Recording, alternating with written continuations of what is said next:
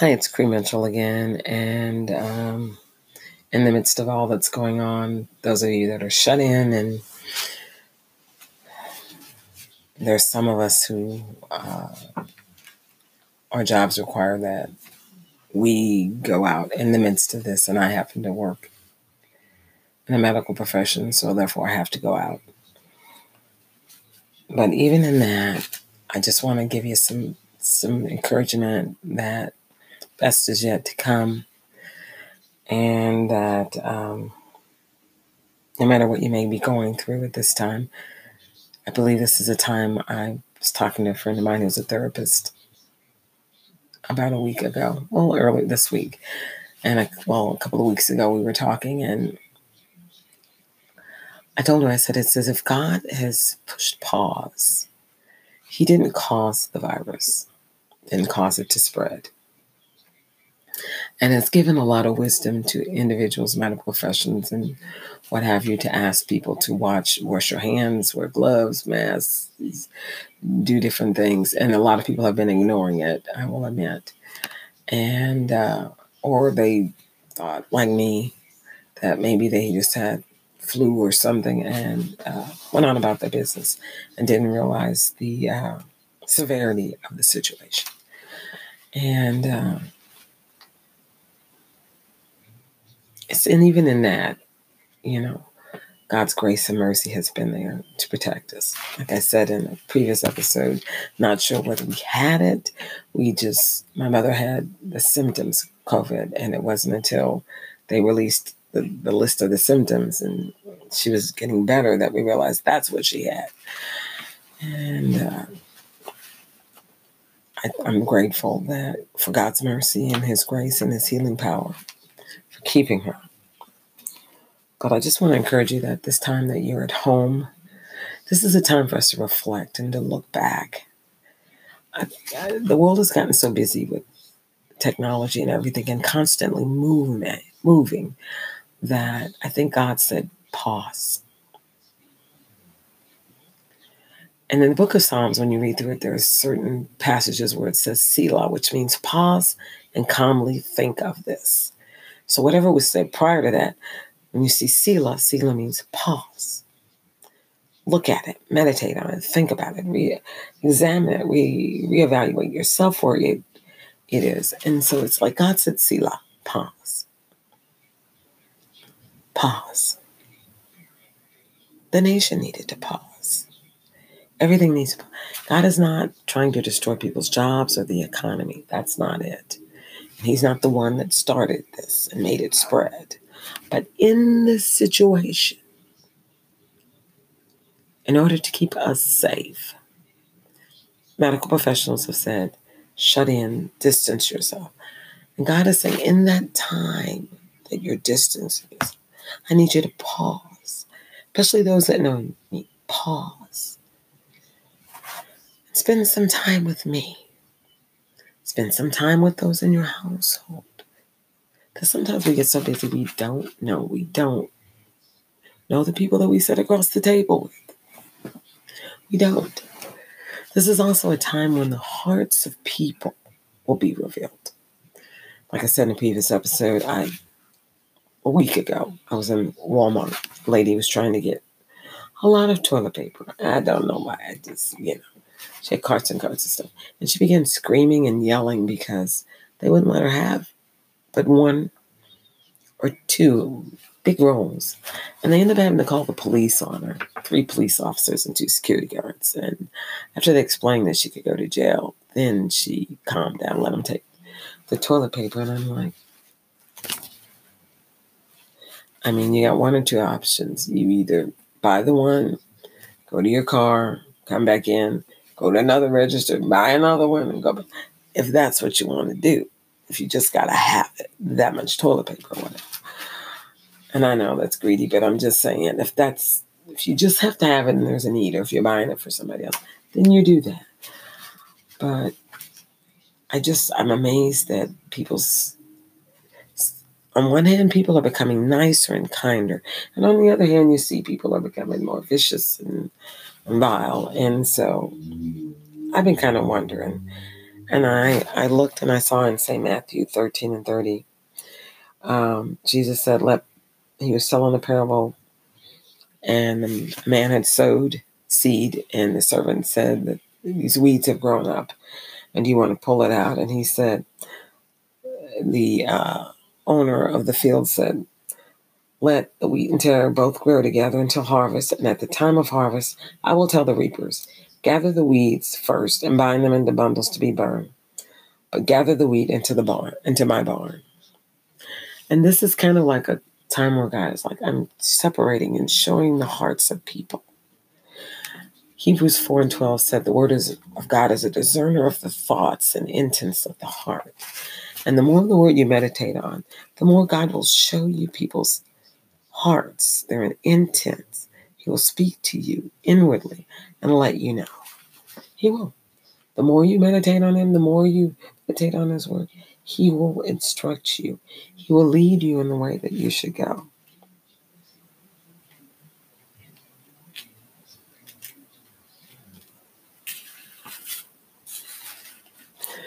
And it's an encouragement for us as we spend time in Him we get to know him. I talked in previous episodes at the beginning of the year on 2020 and clarity, and the Lord said this was a year of clarity and of vision. And it is in the midst of chaos. God is giving us clarity. Things are becoming a lot clearer. You're seeing people a lot more for who they really are. And you're going to see them a lot more. You're going to hear things that you, the individuals are, they're going to be surprised they said it, but it was in their heart, so it came out. You're going to see the good and the bad. And this is a year where you may have to distance yourself from people. I think that's why the distancing thing came in. It's a time for us to see because you're going to see what people's motives are, what they're really into, what they're really not into. And it's a time where you shouldn't panic, you shouldn't feel bad. Thank God that you're seeing with clarity. And it's a time when God will show you what's in your own heart. And you may screw up. You may make a mistake. I have screwed up. The Bible says all have sinned and come short of glory of God. I have done that. I have done that. Over and over again, I've done that. I am not perfect. I had one lady tell me we were talking, and I, and I was telling her some things that I've gone through and some things the Lord had showed me. And she was like, people should just be on your presence. And I'm like, huh? I have to take a bath every morning when I get up out of bed. So I'm not all powerful because I need to take a bath in the morning when I get up out of bed, just like everybody else. There's no being in my presence. I didn't do anything great. He did. If I do something right, it's because of him, not because of what. I mean, not because of Cree, because Cree will do something dumb in a minute, just like everybody else. But his grace. His grace is sufficient. And that's one of the things the Lord has told me that His grace is sufficient. His strength is made perfect in our weakness when we're going through. It's His grace. And I'm grateful for that. Because without it, and that scripture is found in 2 Corinthians 12, 6 through 10, where he talks about my grace is sufficient, my strength is made perfect in weakness. Apostle Paul was going through something. He said that God, to keep him from getting lifted up, a thorn of flesh was given to him. didn't say God gave it, but it, God was using this opportunity to teach Paul. And he prayed and asked God to remove it, and it didn't at those times because he said, My grace, my mercy, my love is sufficient. My strength is made perfect in your weakness. I got you. I'm going to take you through this. I got you. So, didn't say that God was refusing to deliver him he didn't deliver him at that time. Just like in Daniel, I think it's chapter 3, with Shadrach, Meshach, and Abednego. They were thrown in, getting ready to be thrown into the fiery furnace for praying and refusing to bow down to the idol. And they told the king, first they told the king, Oh, king, live forever. Our God, who we serve, is able to deliver us from you in this fiery furnace. But if he chooses not to, whatever reason, we're not bowing. So they were thrown, the furnace was heated seven times hotter than it ought to be. And it was so hot that it killed the men that threw Shadrach, Meshach, and Abednego into the fiery furnace. But while they were in there, God got in there with them. And Nebuchadnezzar said it looked like the Son of God, one who looked like the Son of God. And the heat burnt their the bands that had them tied, but not them. And so, of course, the king commands that they be brought out, that they get out of the fiery furnace. Shadrach, Meshach come out. They're not singed, they're not burnt, they didn't have a smell of smoke on them. God protected them in it. So I'm telling you, just like with Noah and the ark, he had him get a build the ark. He had him to warn the people. They didn't listen. Noah gets in there with his family. All those animals, God seals them up. He protects them from the flood. Sodom and Gomorrah, Lot. God sent the angel because of his relationship with Abraham to Lot, telling Lot, Get your daughters, get your sons in law, get them out of there. Lot had two daughters there, but when they said sons in law, like kind of let you kind of think that maybe he had a couple of daughters that were already married that were in the city. And the people laughed at him. So what does Lot do? Gets his wife, the angel takes his Lot, his wife and the daughters, and sends them away. Lot, asked, he told them to go to the mountains. And uh, Lot has to go to the next city. And they go, and then as they're going, the wife looks back. The angel tells them not to look back, and she looks back and turns to a pillar of salt. So it rains on fire and brimstone on Sodom and Gomorrah and destroys it. But Lot was saved all the way through. One of the most interesting things, passages that I love in the Bible, it talks about the children of Israel. He sends Moses to them and uh, tells him that he's going to deliver them. And he goes to Pharaoh and asks to let his people go. Moses, Moses goes to ask to let the people go, him and Aaron. Pharaoh refuses. What ends up happening is all these plagues. And then Pharaoh decides in chapter 12 that he's going to uh, told Moses to leave and not come back because 11 and 12 he tells him to leave and not come back because if it's you know he threatens to kill them basically. And so Moses said you will never see my face again. So Moses leaves. And God sends him to the people tells them to get into their house that they are to choose an a lamb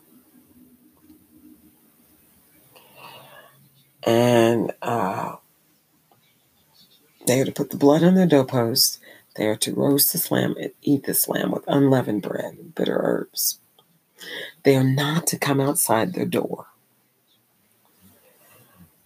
And every house that has the blood on it, the death angel will pass.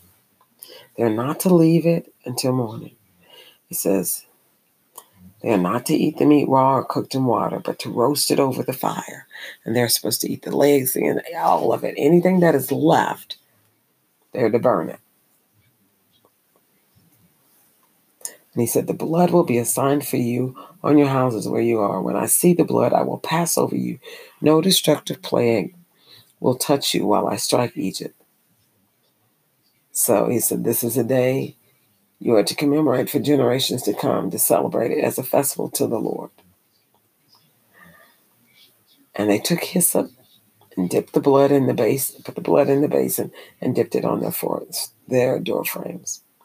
He said, When the Lord goes through the land and strike the Egyptians, he will see the blood on the top and on sides of the door frame, will pass over the doorway, and, and he will not permit the destroyer to enter your house to strike you.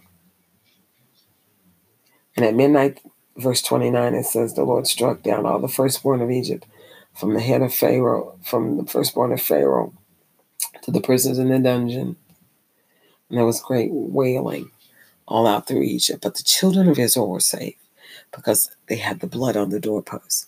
So I'm telling you now, No matter what you're going through, put your faith in the word of God and the blood of Jesus. Apply it over your home and your doorpost, wherever you are. God will keep you and preserve you and keep you safe. You got to trust Him. But you also have to follow instructions. God puts our leaders, uh, the mayors and the governors and the medical professions, professionals, they know. Follow the instructions, the clean hand washing, the mask, the gloves, whatever you need to do. I know some people may not be able to find disinfectants or alcohol. If you can get your hands on Clorox, some kind of cleaner, do what you can with what you've got, and God will keep you and help you to do the rest. This is Cree Mitchell saying, I love you. God bless you. I'm speaking health and healing over you. Father God, we ask right now that you touch them. We speak health and healing over them. We bind any hurt, harm, and danger that will come to them or their families or mine. And we decree, decree wholeness and health right now in Jesus' name. This is Cree Mitchell. I want to let you know that God loves you and I love you. I want to encourage you. Email me, Cree, C R E, Mitchell, M I T C H E L L 7 at gmail.com. Let me know how you're doing. If you're enjoying this podcast, if God's done something for you, I'd like to hear from you. God bless you. I love you. Have peace.